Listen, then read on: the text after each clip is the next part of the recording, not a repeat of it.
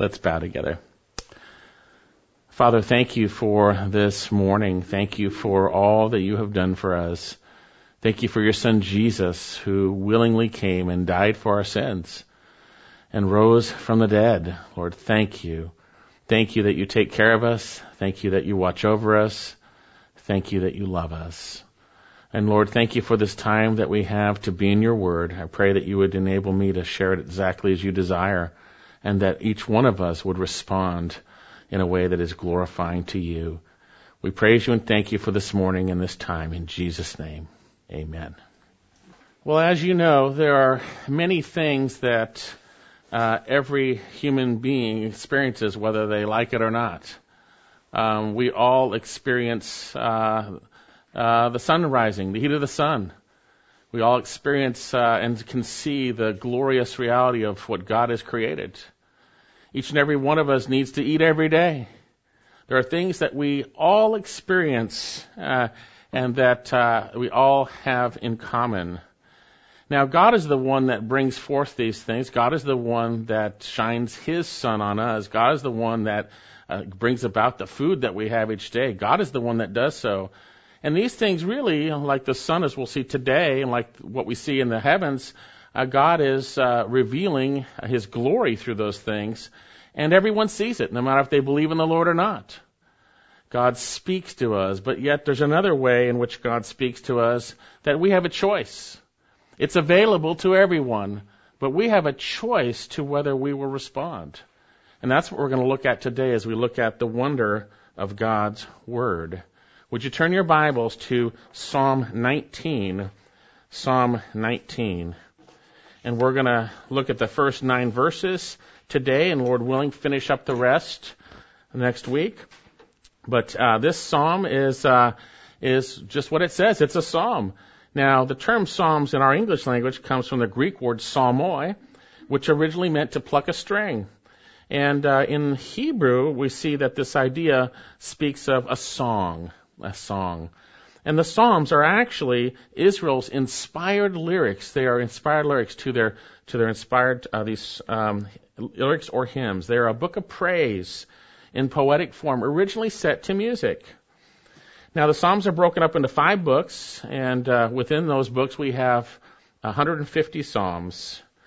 Now when we interpret the Old Testament, we understand that there's the law. Uh, that's speaking of the first five books of the Bible, the Pentateuch. There are the prophets, and we understand what those books are. There are the Psalms and the writings. And within this, we have uh, those writings is uh, wisdom writings, like Ecclesiastes and Proverbs. Now, all Scripture is God-breathed. And now, with the law and the prophets, we have God bringing his revelation to us. And in the Psalms, we have the inspired response of man back to the Lord. The inspired response of man back to the Lord concerning his word. And in the writings, we have the inspired response of reflecting on God's word from one to another, we see. Now in this, we come to Psalm nineteen. Notice in the first portion, it is for the choir director, a psalm of David. A psalm of David. Now, what do we know about David? Uh, we do know a lot about David. We know that Scripture reveals that he was the second king of Israel after King Saul. He was a believer, and yet, as you know, he was a sinner like you and I. He was a sinner like you and I. Now, with that in mind, the Apostle Paul, when he was preaching in the synagogue in Pisidian Antioch, he says this of David in Acts thirteen twenty-two. He says, "And after he removed him," that's speaking of the Lord removing Saul, "he raised up David to be their king, concerning whom he has testified and said, I have found David, the son of the son of Jesse, a man after my heart, who will do all my will. Now, from the offspring of this man, according to the promise, God has brought forth to Israel a Savior, Jesus." David was a man who would do the Lord's will. And on a side note, are you willing to do the Lord's will? It's difficult. It's impossible. You have to trust Christ. Uh, he has his instructions, his, his desires for us, his will and his word concerning every sphere of our lives. And are we willing to do so? Well, David was. And yet we know that David fell greatly. David fell greatly, and there were consequences for that fall. Uh, we know that uh, David fell with Bathsheba, and he caused her husband Uriah to be killed in battle, thus being culpable for his death. And having fallen into great sin, we see in Second Samuel chapter twelve that Nathan the prophet confronts David concerning his sin, and David responds. He's a real believer. He responds. And yet there are consequences because of the name of God being blasphemed. The child from this adulterous relationship would die.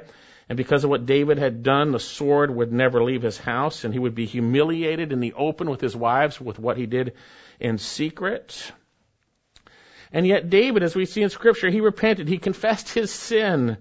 In light of that, uh, he wanted thus to teach sinners the ways of the Lord. Psalm fifty-one, verse twelve, restore to me the joy of thy salvation. Sustain me with a willing spirit. Then I will teach transgressors thy ways, and sinners will be converted to thee. So this is a psalm of David. It is for the choir director. Obviously, the choir director is directing the choir. It's going to be sung. It's going to be sung. And so with that in mind, let's take a look at the wonder of the Word. And we're going to gain some insight into why he reveals his general revelation in a sense and why we see his specific revelation and then the right attitude that we should have regarding that. Psalm nineteen, for the choir director, a psalm of David, the heavens are telling of the glory of God, and their expanse is declaring the work of his hands. Day to day pours forth speech, and night reveals knowledge. There is no speech, nor are there words. Their voice is not heard. Their line has gone out through all the earth, and their utterance to the end of the world. In them he has placed a tent for the sun, which is as a bridegroom coming out of his chamber. It rejoices as a strong man to run its, run its course. Its rising is from one end of the heavens, and its circuit is to the other end of them. And there is nothing hidden from its heat. The law of the Lord is perfect, restoring the soul. The testimony of the Lord is sure, making wise the simple. The precepts of the Lord are right, rejoicing the heart. The commandment of the Lord is pure, enlightening the eyes. The fear of the Lord is clean, enduring forever.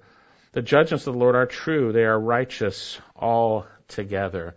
Now that's what we're going to look at today, but I want to keep reading because it's all together here.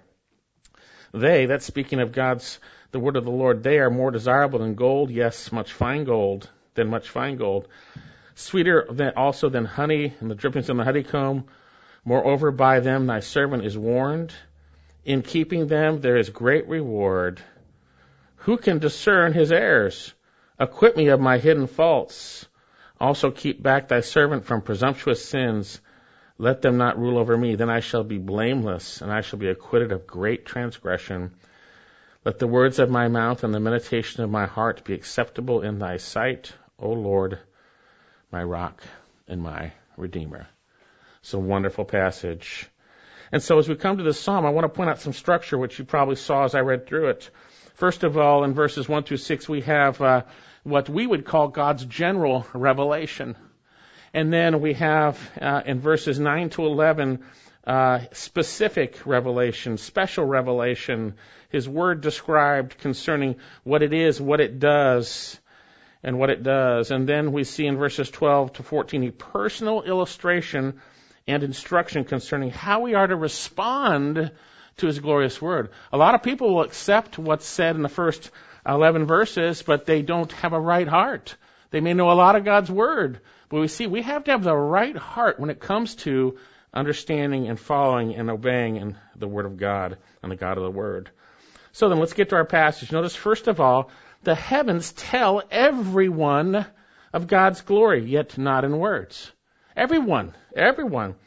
For the choir director, a psalm of David, the heavens are telling of the glory of God, and their expanse is declaring the work of his hands. Again, this is a psalm of David for the choir director. It's David's inspired words set to music. And here we see... And here we see the heavens are telling of the glory of God. And what are the heavens? Well, obviously, it's what we see beyond this earth, right? It's what we see when we look in the sky, but actually up in space, in a sense, right? We have a midheaven where birds fly. We have the sky where planes are. But if you look past up there, you see uh, the expanse. The expanse. In the middle of verse one, their expanse speaks of an expanded plain. speaks of a large open space or an expanse, speaking of the heavens. Indeed, in Genesis one one, we see God created the heavens and the earth. We also see he created that expanse with them. That was a summary statement, verse one. And in verse seven of Genesis one, he created an expanse. And in Genesis one fourteen, God said, "Let there be lights in the expanse of the heavens to separate day and night. Let them be for signs and for seasons, for days and for years. And let them be lights in the expanse to give light on the earth." And it was so. So then, we all understand it. When you look up in the sky, you see the, you see the stars and the moon. You look and see the sun. Uh, what is that? That's the heavens. That's the heavens. And so in our passage, we have the heavens are telling of the glory of God. The word translated telling could be translated literally recounting. They recount the glory of God. They recount something that has already happened. They reveal something. They are telling. They are recounting. And here they are recounting to you and to you and to you and to me and to everyone, as we'll see, the glory of God. And you say, how so? Well, I don't even need to explain this, whether you believe the Word of God or not, uh, because God says so. When you see the vastness of the expanse and its order and its grandeur, there's no rejecting the reality that God created this to his glory, no matter who you are. You can say you don't believe it. It doesn't matter. You are seeing it. It is speaking to you. It is recounting the glory of God. And this glorious handiwork, notice we see this, and the expanse is declaring the work of his hands. In the beginning, God created the heavens and the earth. God did so. And you just look up there, and all these scientists, you know, who are blinded by their own sin, by the way, that's the issue. They don't want to repent of their sin. They see all this amazing stuff, and they suppress the truth and unrighteousness, as we will see. But they actually are hearing it. They are hearing what God is saying, whether they acknowledge it or not. And their expanse is declaring the work of his hands. Day to day pours forth speech. Notice this, verse two. And night reveals knowledge. It's speaking, and at night there's knowledge, there's wisdom. You look at that. You look at the stars and how they're set apart and how they're they're different yet ordered. It's all uh, it reveals knowledge. You look at it. It's revealing the work of his hands. It's recounting that he created it. It's far beyond us. It's the heavens.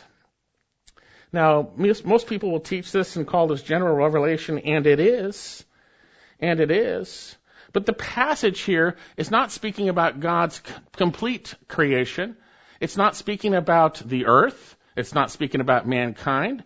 We certainly know, like we'll see in Romans one, certainly the creation, right? We know that that reveals God's glory. People suppress the truth. You look at the how we are fearfully and wonderfully made. You look at the beauty of this world. You look at the things that God's created. But here, this is talking about the heavens. And so when we say general revelation, it's not the complete general revelation. It's part of it. It's part of it. It's what you see in day and night. It's specifically the heavens. And so then notice, the sky is speaking to us. God is speaking to us. It's recounting of his glory. But notice, there's no actual speech. Verse three, there is no speech, nor are there words. Their voice is not heard. You don't look up in the sky and you hear this voice. This is the creation of God, right? You don't hear that, do you? You don't hear a voice come out. You look at it, and it declares, it tells, it speaks. It's, it's a metaphor. God is not literally speaking through the heavens. He is metaphorically speaking to him. He is speaking to us through what he has created. And when you see it, it is undeniable. Uh, it speaks to you of a glorious creator, no matter who you are. And there's not one person who doesn't see it. Well, the scoffer would say, what about the blind person?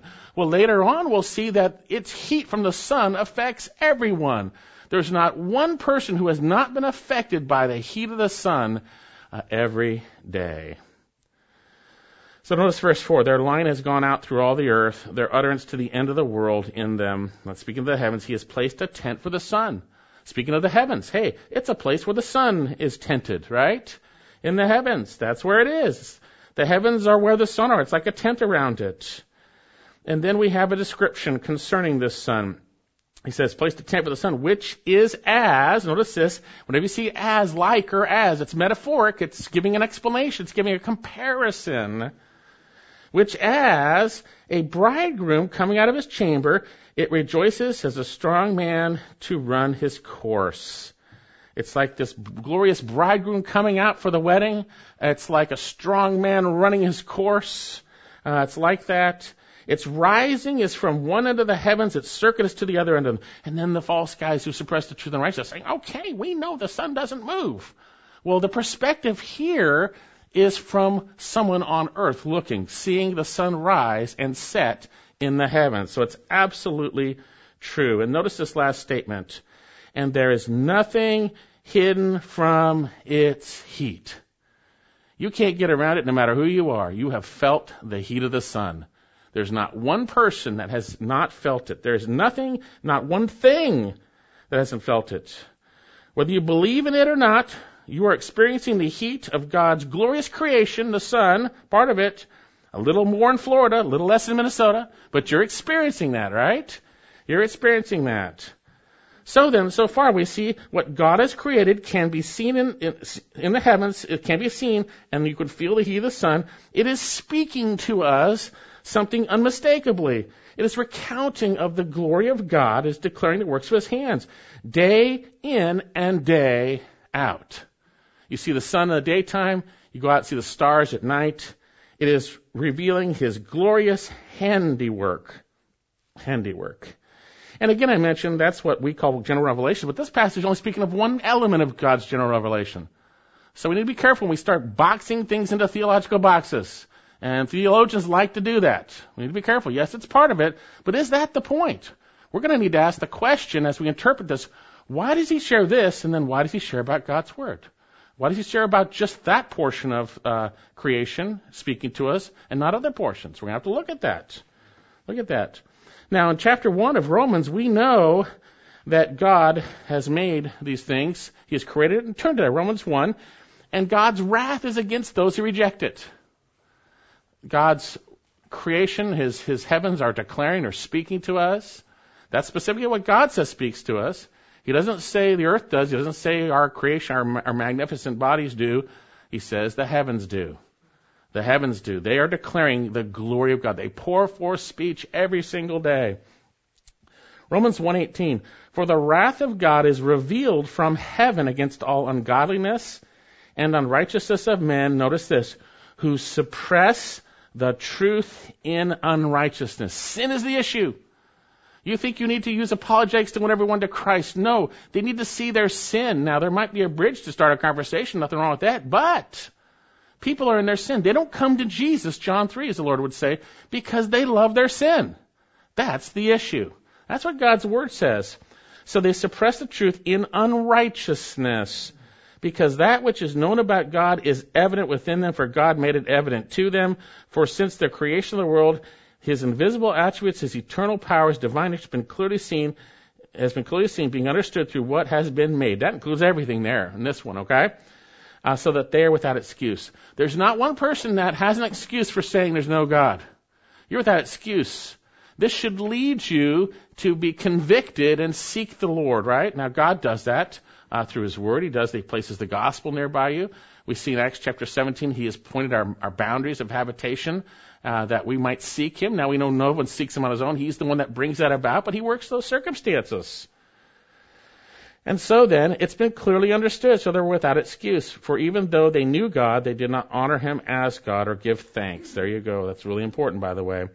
But they became futile in their speculations, and their foolish heart was darkened. And then God gave them over. God gave people over to sin so that they would reveal who they really are.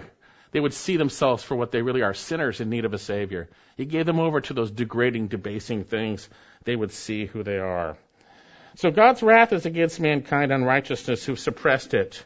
But we know God is a gracious God, that although we are unrighteous, he has revealed his righteousness through his holy arm, the Lord Jesus Christ. And he has brought that righteousness forth, and we through faith may receive his righteousness if we trust and believe in Jesus Christ, who died for our sins. we can have the righteousness of Christ, and his wrath is removed from us because Jesus bore the penalty on the cross for our sins. So then, through Jesus, we can receive righteousness. But back to our passage. So uh, we have this, uh, what people call general revelation. It is, it's a portion of it, no doubt about that. But then we have what people call special revelation, and that's certainly true. That's a theological category, which we're going to look at here. And what am I talking about? It's the Word of God. It's the Word of God. So why does he start out here uh, with this portion about God's creation, the heavens specifically, speaking, telling, recounting of God's glory, and that no one misses it? Why does he start that? And then why does he go into God's specific revelation in the Word? Well, although I'm not sure, it seems as though our passage gives us a subtle contrast to that which everyone has heard from God through creation, and then one's culpability to that which God offers through his Word, which we must choose to listen to. We have the choice in the second. No one has the choice to, to in, in creation. It's shining on you, and you know it's there. But with God's Word, you have a choice to how you respond. You have a choice to if you will receive it. It's open. We saw in that portion in Proverbs. We'll see it later on. God yells out, in a sense. Wisdom shouts in the streets. It's available. God's truth in the Word concerning Jesus Christ, in whom are all the treasures of wisdom and knowledge, is available. It's available. So with this in mind, his general revelation uh, speaking clearly to us daily, Uh, notice we have the Lord's glorious Word speaking to those who will humbly listen. Verse seven, the law of the Lord is perfect, restoring the soul. The testimony of the Lord is sure, making wise the simple. The precepts of the Lord are right, rejoicing the heart. The commandment of the Lord is pure, enlightening the eyes. The fear of the Lord is clean, enduring forever. The judgments of the Lord are true. They are righteous altogether. Now, did you notice something repeated there? Of the Lord, of the Lord, of the Lord, of the Lord, of the Lord, right? We're going to see that this is the Word of the Lord described in different synonyms with different Hebrew parallel poetic nuances. In Hebrew, there's parallelism, and there are nuances to it. And so we have a statement, then we have a statement about what it is, the Word, and then its characteristic, and then we have a statement about what it does for us. What it does for us. So first of all, let's take a look at what we have in this parallel statements, what God's Word is called, because we can learn from that also. Again, each one of these descriptions is of the Lord. Now, in your Bibles, you'll have a little note in the front that gives you help in interpreting things. When you look in the, now I'm talking about the, not talking about the New Testament, but in the Old Testament, when you see L O R D in large caps, that is speaking of Yahweh. When you see large L O R D in small caps, that's speaking of Adonai. That means master. Now the term Yahweh uh, speaks of self-existence. It is the first person singular of the verb to be in, in Hebrew. I am. That's what it means. That's what Yahweh means. Now, there was a mistransliteration of that. That's where we get the word Yehovah, Jehovah. But it's Yahweh. That's what it is. That's what it is. And so here it speaks of self-existence. It speaks of deity. You might remember when Moses was at the burning bush, he's talking to God. Uh, he says, well, who am I going to tell the Israelites your name is? What am I going to tell your name is? What's your name? And uh the Lord answers, Yahweh Asher, Yahweh, I am who I am. Thus you shall say to the sons of Israel, I am has sent me to you. The self-existent, the Lord has done so. The Lord. So notice the first description in our passage, the law of the what? Lord is perfect, restoring the soul. The term law here comes from the Hebrew word Torah. Now, we know that speaks very specifically of the first five books of the Bible, Genesis, Exodus, Leviticus, Numbers, Deuteronomy. That's in, but we also, and it's good for us to understand, that the term Torah also means instruction. It means instruction, okay? And so you could think of the law of Moses as the instruction of Moses. More specifically, God's Word that was brought through Moses. Now remember, Jesus made it clear that what Moses write was, wrote was Scripture. The term Scripture is written Word. Luke twenty-four twenty-seven, when Jesus had risen from the dead, on the third day those dejected disciples were walking away, and he talked to those who were who were um, slow of hearing and slow to believe in all that the prophets had spoken. And it says in Luke twenty-four twenty-seven, beginning with Moses and all the prophets, he explained to them the things concerning himself in all the scriptures. The truth from the Lord that came through Moses is the scripture. We see that. But we see that the term scripture speaks of written word. Second Peter one twenty, but know this first of all, that no prophecy of scripture, written word, prophecy of scripture, is a matter of one's own interpretation. Hey, you don't get the choice to figure out what it means. God intended what it means. It's not of one's own interpretation. It's not what you think and what you think and what I think. It's what God intended. He says here, no prophecy of Scripture is a matter of one's own interpretation, for no prophecy of Scripture was ever made by an act of human will. But men moved by the Holy Spirit spoke from God. Thus says the Lord. It was God's word through men inspired by the Spirit.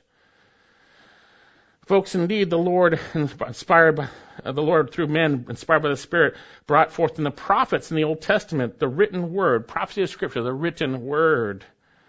We know from Hebrews chapter one, God, after he spoke long ago through, to the fathers in the prophets, spoke in many portions, in many ways. In these last days has spoken to us in his Son, Hebrews one, one and two. You see, we have God bringing forth his word that speaks of his Son in many portions, many ways, recorded in the Old Testament scriptures. And now we have God speaking through his Son, Jesus bringing forth his word, him being the cornerstone, the apostles and prophets being that part of that foundation. We now have the New Testament, the completed word. And within that we have the faith, what we believe once for all delivered to the saints. So indeed we see in Second Timothy that all the written word, scripture, that God uses, he uses it to equip us for every good work. If there was more revelation, then he couldn't say every good work. Maybe it's what revelation. I heard of some terrible pastor who passed away the other day. Uh, he was full of all kinds of revelations all the time. God said this, God said that. Well, that's not God's word. That doesn't equip you for every good work. That leads you astray. It is God's written word, not prophetic utterances of false prophets of this age. The foundation has been laid through the apostles and prophets. And apart from a moment in the in the in the in the um, tribulation where those two prophets will speak, God has completed his word. We see that. Second Timothy two thirteen. All scripture, written word, is inspired by God and is profitable for teaching, for reproof, for correction, for training in righteousness, that the man of God may be adequate, ha- equipped for every good work, every single one. We know in Second Peter chapter one that he has given us everything pertaining to life and godliness through the true knowledge of him. For we have his precious and magnificent promises. It's through them we partake of the divine nature. We don't become divine, but we partake of his godliness, his nature. We become like Christ. So then, the Old Testament we have here in our passage, we have an initial six-fold poetic description of the word of the Lord. And so I'm, I warn you at this point not to take every single one so far that you miss the point. This is God's word, but he's going to explain it in six different ways. He's going to have it talk about it, but don't take it too far where you make too much out of these, these descriptions. They're there. It's poetic. It's helpful. There are some nuances, and we need to look at it, but don't take it too far. So first of all, we see it's his instruction. It's the law of the Lord. And now we'll get back to those other portions of what it does and what it is, but let's look at the initial portion. Then secondly, into verse seven, we have the testimony of the Lord. The testimony of the Lord is sure, making wise the simple. Testimony speaks of witness or testimony. Again, another synonym for the word of the Lord, okay? In verse eight, we have the precepts of the Lord are right, rejoicing the heart. The term precept speaks of regulations or procedures in the context of instruction. Regulations or procedures in the context of instruction. Middle of verse eight, we have the commandment of the Lord is pure, enlightening the eyes. Hebrew word mitzvah. We all understand what a commandment is, right? We understand that. Verse nine, the fear of the Lord is clean, and during prayer we'll say, wait a second, the fear of the Lord isn't His word. That's something that happens to us. Well, in this context, it, what it is, it's the fear of the Lord that the word of God brings forth. That's really what it's talking about. The fear that God's word in context brings forth. You see, and we're going to see, obviously, God's word brings about reverence within the submitted heart, right? And then secondly, we see the judgments, end of nine, of the Lord are true. They are righteous altogether. Judgments here speak of those judgments that come forth from God's word.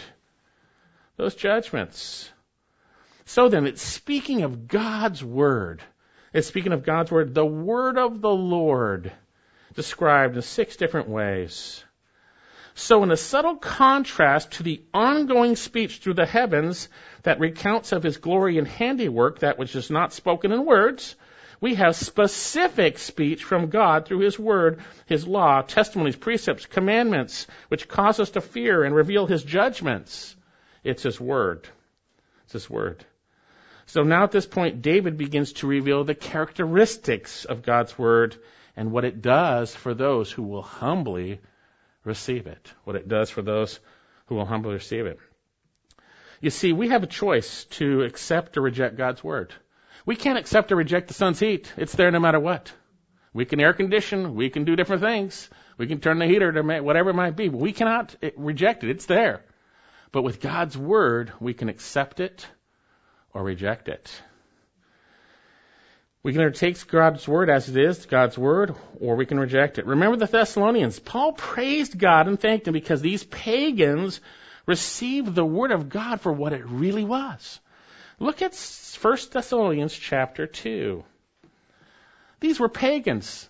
They were pagans, and they turned from idols to serve the one and only living true God and to wait for His Son from heaven who delivers us from the wrath to come. I was thinking about that. Are you waiting for His Son? Boy, if this life is it, oh man, that's a problem. Man, I can't wait till I'm glorified because I don't want to sin anymore. I don't want people to sin against me. I don't want to sin. I want to be in glory with my Lord. Are you waiting eagerly for Jesus? I hope so. They were. And notice they had responded to the word of God, First Thessalonians two thirteen. And for this reason we constantly thank God that when you received from us the word of God's message, you accepted it not as the word of men, but for what it really is, the word of God, which also performs its work in you who believe. Praise the Lord, they accepted it. But we can become dull. We can start to reject it, can't we? We can just kind of push it away. Proverbs twenty-eight nine, he who turns his ear away from listening to the law, even his prayer is an abomination. We have a choice. Now, I remember some pastor a long time ago said, sin will keep you from this book, or book, this book will keep you from sin. We know in First John chapter two that he says, these things have I've written that you may not sin. But if we sin, we have an advocate with the Father, Jesus Christ the righteous. God's word keeps us from sin. It protects us, as we'll see. But we have to have the right heart. It's not just simply words on a page or words in your Bible or just a Bible study. We're going to see at the end of this study, which I want to keep reminding us of, which we're not going to get to today, we need to have the right heart. We need to have a heart that realizes that we need God to forgive us of the things we didn't realize we did. And we need God to protect us from the overt things we're about to do that are wrong. And that our hearts and our thoughts would be glorifying to Him. Okay? So then, after we're born again, you know, we hear the living, abiding word. That's the same word God uses to grow us in respect to salvation. Same word. We know this in First Peter chapter two. Um, therefore, putting aside all malice and all guile and hypocrisy and envy and slander, like newborn babes long for the pure milk of the word, that by it you may grow in respect to salvation. If you've tasted the kindness of the Lord, if you really got saved. Second Thessalonians two thirteen. The two thirteens are good in the Thessalonians, by the way. Um, but we should always give thanks to God for you, brethren, beloved by the Lord, because God has chosen you from the beginning for salvation through sanctification by the Spirit and faith in the truth. We got to believe what God's word says. We got to believe what He says. We got to believe Him. We got to trust Him. So with that in mind, we have God's word. God's word. And now we're going to have some uh, descriptions of God's word, and then we'll have descriptions of what it does for those who will listen. What it does for those who listen. Notice first of all, back in verse seven, the law of the Lord is perfect. The word translated perfect here in Hebrew speaks of being complete or sound. It can be translated unblemished or without defect. We'll see that in in in, in, in Leviticus and Numbers. You know, if something's perfect, uh, it's without defect. I have a perfect car. It's a new car. There are no dents. There's no scratches. It's without defect. It's unblemished. You see? That's what it means. It's perfect. There's nothing wrong. It's perfect, right? It's complete. Now, God's word is perfect. It is actually without error. It is without defect. It is perfect. Now, if you don't understand something, or I don't understand something, or we think something sounds contradictory, that's not on God's side. That's on our side. That's because we don't have, we have a flawed understanding in that moment. But God's word is perfect. So when I don't understand, I don't go, hmm, wait a second, what's wrong here? No, nothing's wrong here. God's word is perfect. It's complete. Proverbs thirty, verse five, every word of God is tested. The word speaks of being smelted or refined. It speaks of the idea of proving its purity. Proving its purity.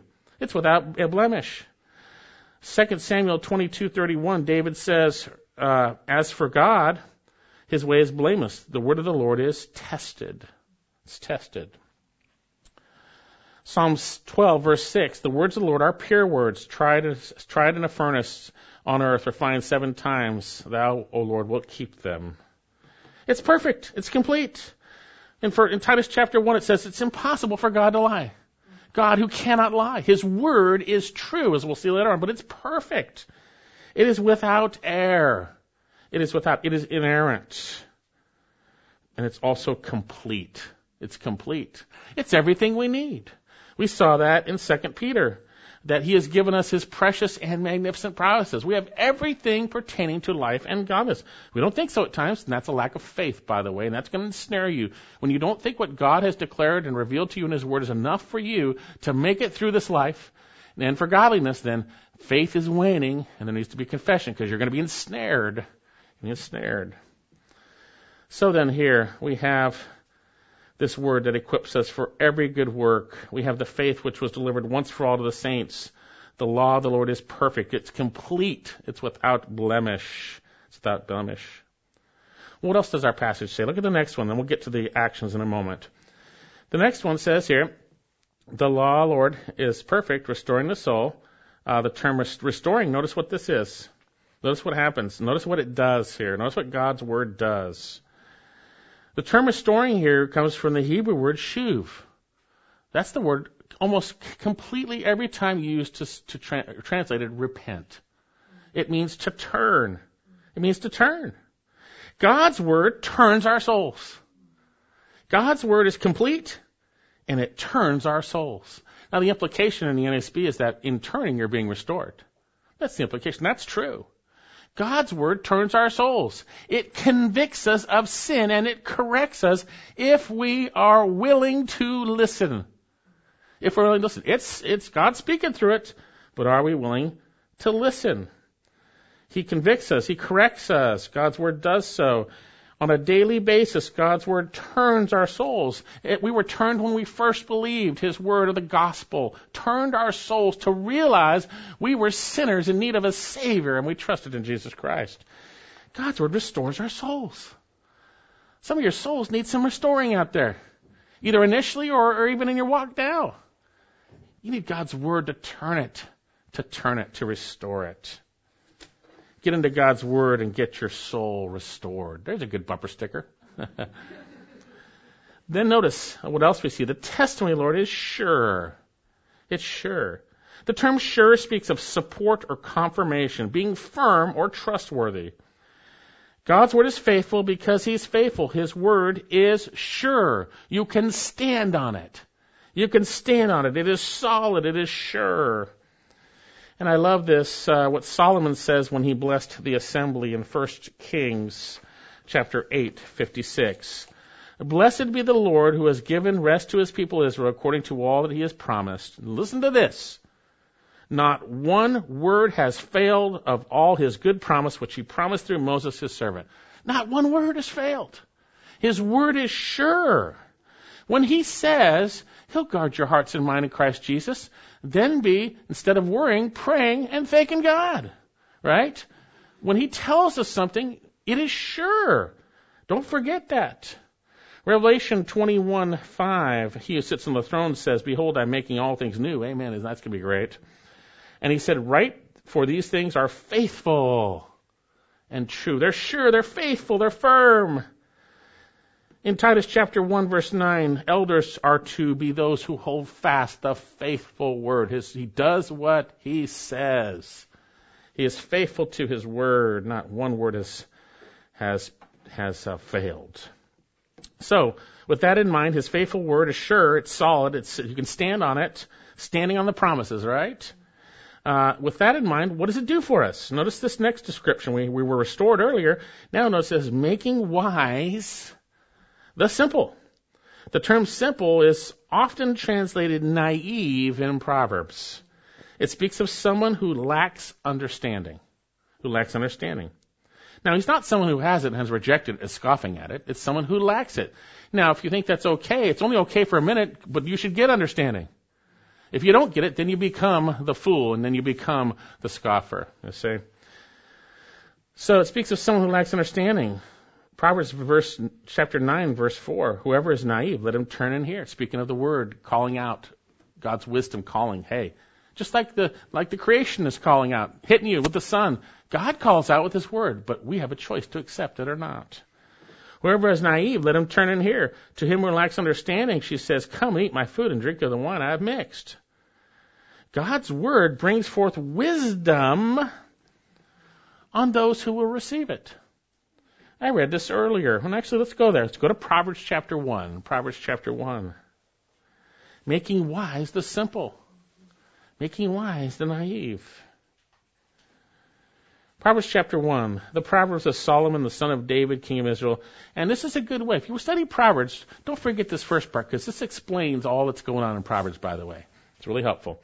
To know wisdom and instruction, to discern the sayings of understanding, to receive instruction in wise behavior, righteousness, justice, and equity, to give prudence to the naive, okay?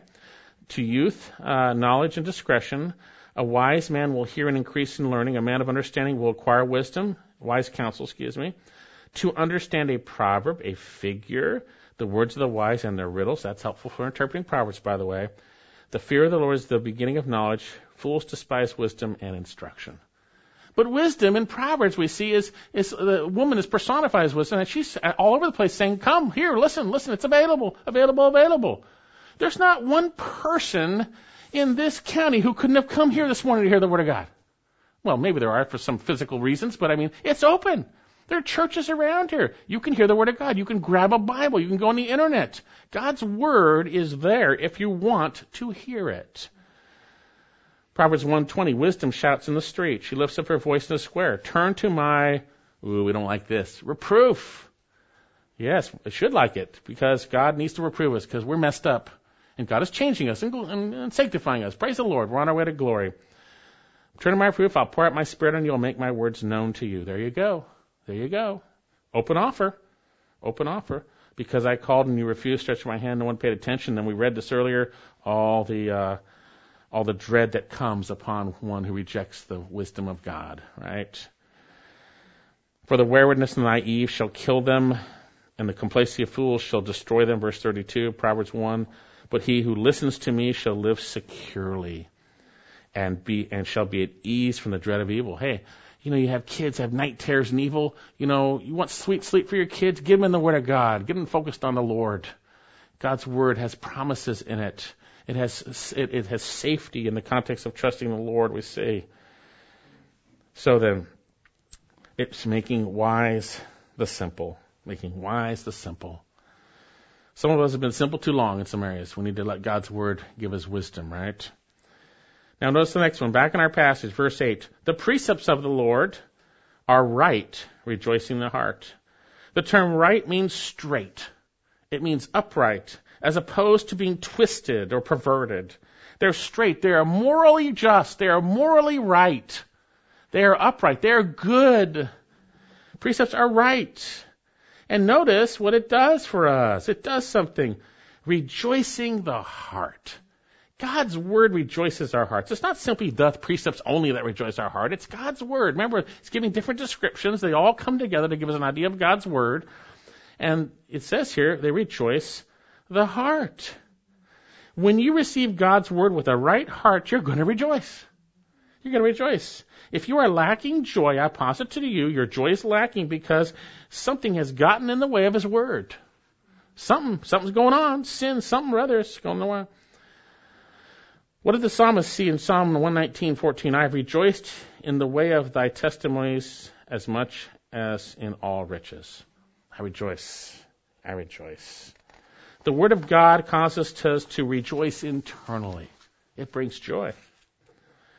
Well, notice next, the commandment of the Lord is pure, enlightening the eyes. The term pure here speaks of that in the sense of being clean. Now, there's a, it'll say clean later on. It's interesting. Both these words can be translated clean or pure, but they're different words. Different versions have them flipped around. One says clean and pure. One says pure then clean. What's he talking about here? This term pure speaks of clean in, with the idea of not being dirty, not being dirty. Not being impure because of dirt and impurities, okay? So God's word is clean, it's it's pure, enlightening the eyes, or literally continually causing the eyes to be enlightened. That's what God does. It's God's word opens our eyes. You have that idea. I saw the light. Well, I, I got it. I figured it. I, I, I understood. God's word opens our eyes to see where we truly are and who he truly is and what he's truly done for us. It convicts us if we're willing to see. Now, the Israelites, they shut their ears and they closed their eyes willingly to the truth of God. And some people, have, maybe you've done that. Pray for God's mercy that you wouldn't be hardened unto destruction. So God uses his word through his spirit to enlighten us, to convict us, to expose, to shine Uh, expose. Now in Scripture, even the New Testament, we see the term enlightened is synonymous with understanding or hearing the gospel of salvation. Jesus came into the world enlightening every man. He made the gospel clear. Now they didn't respond, but he made it clear. They got it and they rejected it. They rejected it. But when we believe, it's synonymous with actually being, in, being believing the truth.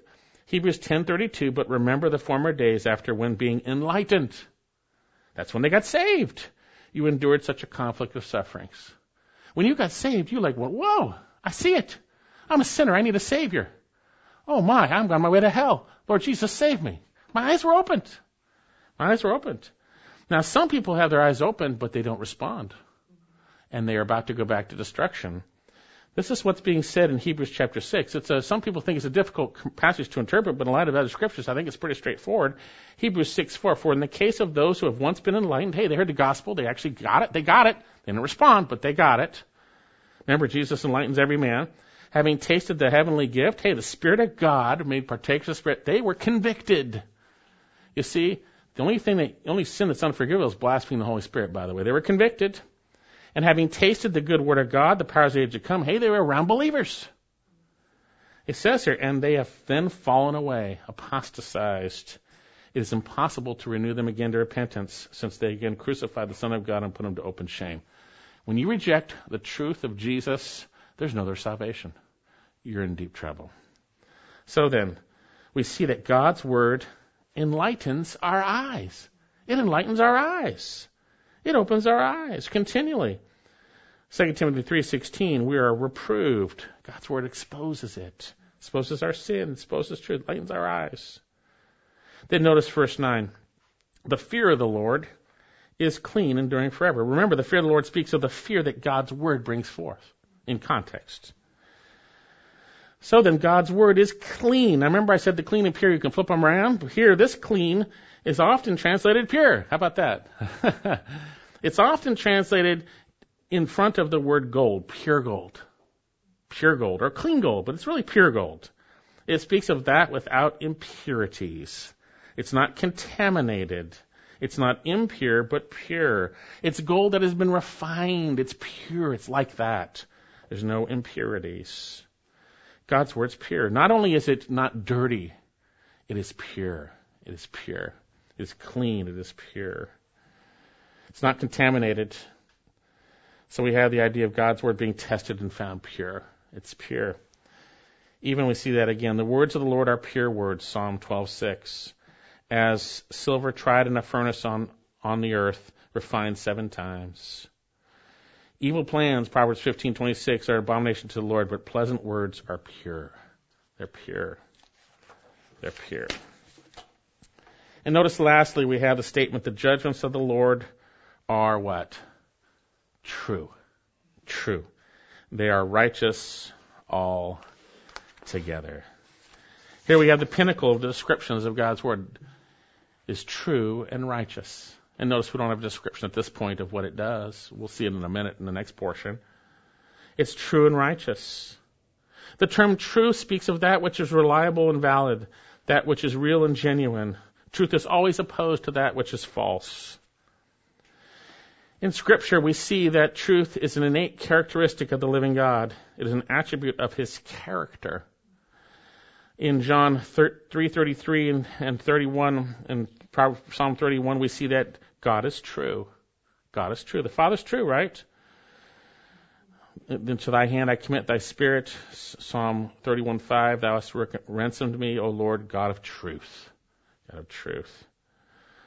We know that God is full of abundant, abounding, and loving kindness and truth. Exodus thirty-four, you could look at that portion. In John seven twenty-eight and eight twenty-six, uh, Jesus says of the Father, He who sent me is true. Concerning the Spirit, we have many passages that speak of the Spirit of truth in the book of John, John fourteen, sixteen to seventeen, fifteen twenty-six, sixteen thirteen, the Spirit of truth. So truth. And Jesus Himself said, I am the way, the truth, and the life. No one comes to the Father but by me. We know that He was full of grace and truth, John one fourteen. We know that we learned Christ, Ephesians four, just as the truth is in Jesus. The truth is in Jesus. And because God is true, He cannot lie. It is impossible for Him to lie. His word is true. And all throughout Scripture, I have a million verses. Well, not a million, I'm using hyperbole. I have a lot of verses here. I'm not going to read all of them that speak of the truth of God's word. Remember our passage here. The word of God is true. The word of God is true, right? It's true. Psalm one nineteen, forty-two. The righteous, the, thy righteousness is an everlasting righteousness, and thy law is truth. Psalm one nineteen, one fifty-one, thou art near, O Lord, and all thy commandments are truth. Psalm one nineteen, fifty-nine, consider how I love thy precepts, revive me, O Lord, according to thy loving kindness. The sum of thy word is truth. Second Samuel seven twenty-eight, David's prayer, he says, thou art a God, thou art God, and thy words are truth. John seventeen, seventeen, this is the Lord Jesus praying, sanctify them in the truth, thy word is truth. Second Thessalonians two thirteen, we saw it earlier, that we are sanctified through faith, the Spirit, and faith in the truth. The truth. The gospel is the message of truth. Ephesians one, Colossians one, the word of truth.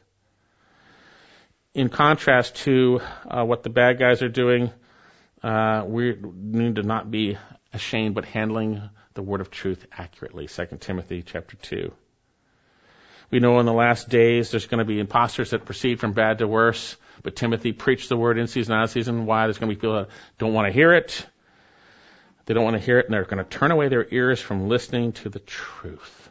The truth. So then, we have God's word is true. His word is true, but it is also righteous altogether. Righteous. The judgments of the Lord are true. They're all they're righteous all together. Righteous all together. What does that mean? That means that they are just, they are upright, they are righteous, all of them. Everything is in His word. Everything in God's word is upright. It is just. It is righteous. It is righteous. And I want to read some. Turn to Psalm one nineteen, and we're going to see that along with the psalmist declaring the truth of God's word, he declares the righteousness of God's word, the uprightness. The uprightness. There's a lot said here, so I guess we need to see it. Psalm one nineteen, verse seven. I'll give thanks to thee with uprightness of heart when I learn thy righteous judgments. That's what we're seeing. Psalm one nineteen, sixty-two. At midnight I shall rise up to give thee thanks because of thy righteous ordinances. Psalm one nineteen, seventy-five. I know, O Lord, that thy judgments are righteous. Now, you'll never hear this in a counseling session, by the way. And that in faithfulness thou hast afflicted me. Well, you'll say later on, it was good that I was afflicted, that I might learn thy law. Hey, I got afflicted. I didn't like it. It was affliction, but God used it that I would learn his word. It's good in that sense. Psalm one nineteen, one oh six. I have sworn and I will confirm it, that I will keep thy righteous ordinances. Psalm one nineteen, twenty-three, my eyes fail with longing for thy salvation and for thy righteous word. Righteous word. Psalm one nineteen, one thirty-seven, righteous art thou, O Lord, and upright are thy judgments. Thou hast commanded thy testimonies in righteousness and exceeding faithfulness. one nineteen, one forty-two, thy righteousness is an everlasting righteousness and thy law is truth. one nineteen, one forty-four, one forty-four, thy testimonies are righteous forever. Give me understanding that I might live. Psalm one nineteen, one sixty. The sum of thy word is truth, and every one of thy righteous ordinances is everlasting. Here we have truth and righteousness. God's word described that way, as in our passage. Verse one sixty-four. Seven times a day I praise thee because of thy righteous ordinances. Have you ever said that, Lord, your, your word is right? It's right. Well, and what, what's and when I'm in contradiction to it, I'm wrong. I'm wrong, right? one nineteen, one seventy-two. Let the, my tongue sing of thy word, for all thy commandments are righteous. So we have a tremendous declaration of the word of God, and we're out of time, but we're going to come back next week, Lord willing, and we're going to look at the rest of this, the value of God's word and how we're to respond, the value of it and how we're to respond. So with that in mind, what have we learned and what can we apply so far? First of all, we've learned that the heavens are de- declaring, telling, or recounting of the glory of God through what he's made. And there's no one hidden from it. Everyone. Everyone has experienced the heat of the sun. Everyone has heard what God is declaring through what he has made. And they're without excuse. No choice. You hear it when the sun beats down on you. You hear it. Okay. And yet God has spoken very specifically. If you're willing to listen to it, you'll hear it. And there's great reward for doing so. We'll see there's great eternal reward for those who believe the gospel. There's great reward for those who obey God's word, who keep it. There's great reward. And secondly, there's great value in God's word because he, of what it is and what it does. We saw the word of the Lord is perfect, complete, without error, without blemish. It's sure, it's solid, um, it's straight, not perverted or twisted. It's pure in the sense it's not dirty. It's clean in the sense it's pure. It's not has no impurities. It's true, it's just and upright. And what it does is it returns our souls, restores our souls. It makes the simple wise. It brings joy to the heart. It enlightens our eyes. It endures forever, as we'll see. It endures forever. And folks, on the heels of what we've seen here, and we're going to see next week, it is completely valuable. It is valuable. So with that in mind, I want to close by reading the latter portion of this. Verse ten. They are more desirable than gold, yes, much than much fine gold. Sweeter also than honey and the drippings of the honeycomb. Moreover, by them thy servant is warned. In keeping them there is great reward. Who can discern his, these are hidden faults, things you don't see, things you, the sins that are, so we'll see sins that you didn't intend. Who can discern his errors? Quit me of his hidden, of hidden faults. Also keep back, hold back thy servant from prideful, presumptuous, insolent sins. That's outright sinning, by the way. Let them not rule over me. That's what happens when we do that. Then I shall be blameless. Faith he has, complete in the complete forgiveness. And I shall be acquitted of great transgression. Let the words of my mouth and the meditation of my heart be acceptable in thy sight, O Lord, my rock and my redeemer. Let's pray. Father, you are so gracious and kind. You are amazing. And Lord, every one of us can't miss uh, the the declaration of your glory in the heavens. Lord, but we can miss the truth of your word.